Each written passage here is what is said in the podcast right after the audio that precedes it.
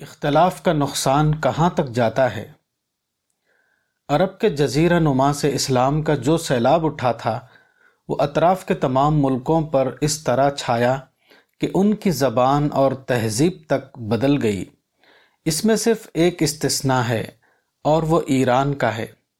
یہ تاریخ کا ایک اہم سوال ہے کہ وہ اسلام جس نے اپنے تمام پڑوسی ملکوں کی زبان اور تہذیب بدل دی وہ ایران میں مذہبی تبدیلی کی حد تک کامیاب ہونے کے باوجود وہاں کی زبان کو کیوں نہ بدل سکا؟ اس سوال کا جواب ہم کو امویوں اور عباسیوں کی سیاسی لڑائی میں ملتا ہے۔ اموی خلافت کی جگہ عباسی خلافت قائم کرنے کی تحریک جو دوسری صدی ہجری میں شروع ہوئی، اس میں ایک طرف وہ لوگ تھے جو سیاسی عزائم کے تحت یہ کام کر رہے تھے۔ اس گروہ کے سردار محمد ابن علی ابن عبداللہ ابن عباس ابن مطلب تھے۔ دوسری طرف مذہبی لوگ تھے جو اصلاحی جذبے کے تحت اس مہم میں شریک ہو گئے۔ عبداللہ ابن محمد ابن حنفیہ ابن علی ابن ابی طالب کا تعلق اسی دوسرے گروہ سے ہے۔ محمد ابن علی کے لڑکے ابراہیم ہیں جو ایک سو چوبیس ہجری میں اپنے والد کے انتقال کے بعد اس تحریک کے امام مقرر ہوئے۔ ابو مسلم خوراسانی جس نے عباسی سلطنت کے قیام میں اہم حصہ ادا کیا ہے، ایک معمولی مزدور تھا جو چار جامع سینے کا کام کرتا تھا۔ اس کی زبردست شخصیت اور غیر معمولی صلاحیت کو دیکھ کر امام ابراہیم نے اس کو اپنے کام کے لیے چن لیا اور اس کو اپنا نائب مقرر کر کے خوراسان بھیج دیا۔ جب عباسیوں کو غلبہ حاصل ہوا تو انہوں نے چن چن کر بنو امیہ کے افراد کو قتل کرنا شروع کیا تاکہ مستقبل میں ان کے سیاسی اقتدار کو چیلنج کرنے والا کوئی باقی نہ رہے۔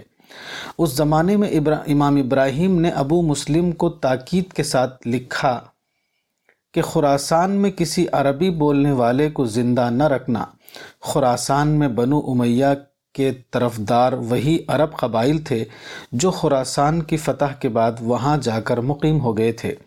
ان کے علاوہ جو خوراسانی باشندے تھے، وہ سب نو مسلم تھے اور بآسانی عباسی اقتدار کو قبول کر سکتے تھے۔ جبکہ عرب قبائل سے یہ اندیشہ تھا کہ ان کی عربیت انہیں بنو امیہ کا حامی بنا کر نئے ارباب اقتدار کے لیے مسئلہ نہ پیدا کر دے۔ ابو مسلم ایرانی نسل ہونے کی وجہ سے خود بھی اپنے ملک سے عربوں کے استیصال کا دل سے خواہش مند تھا۔ امام ابراہیم عباسی کی ہدایت پانے کے بعد وہ پوری طرح اس محبوب مہم کے لیے سرگرم ہو گیا۔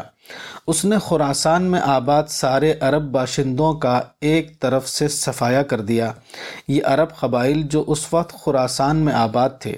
دوسرے پڑوسی ملکوں کی طرح یہاں کی زبان معاشرت تمدن کو عربی بنانے میں مصروف تھے۔ ان کے مذہب کو بدلنے میں انہوں نے کامیابی حاصل کر لی تھی۔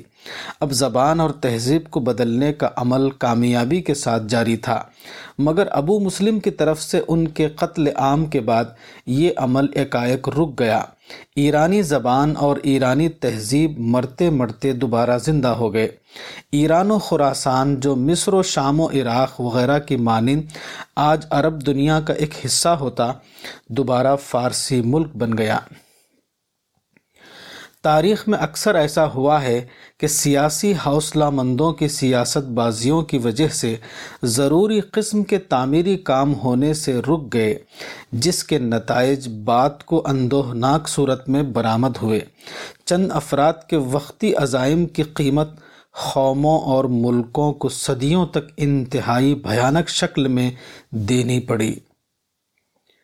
Al-Risala October nineteen seventy six Maulana Wahiduddin Khan.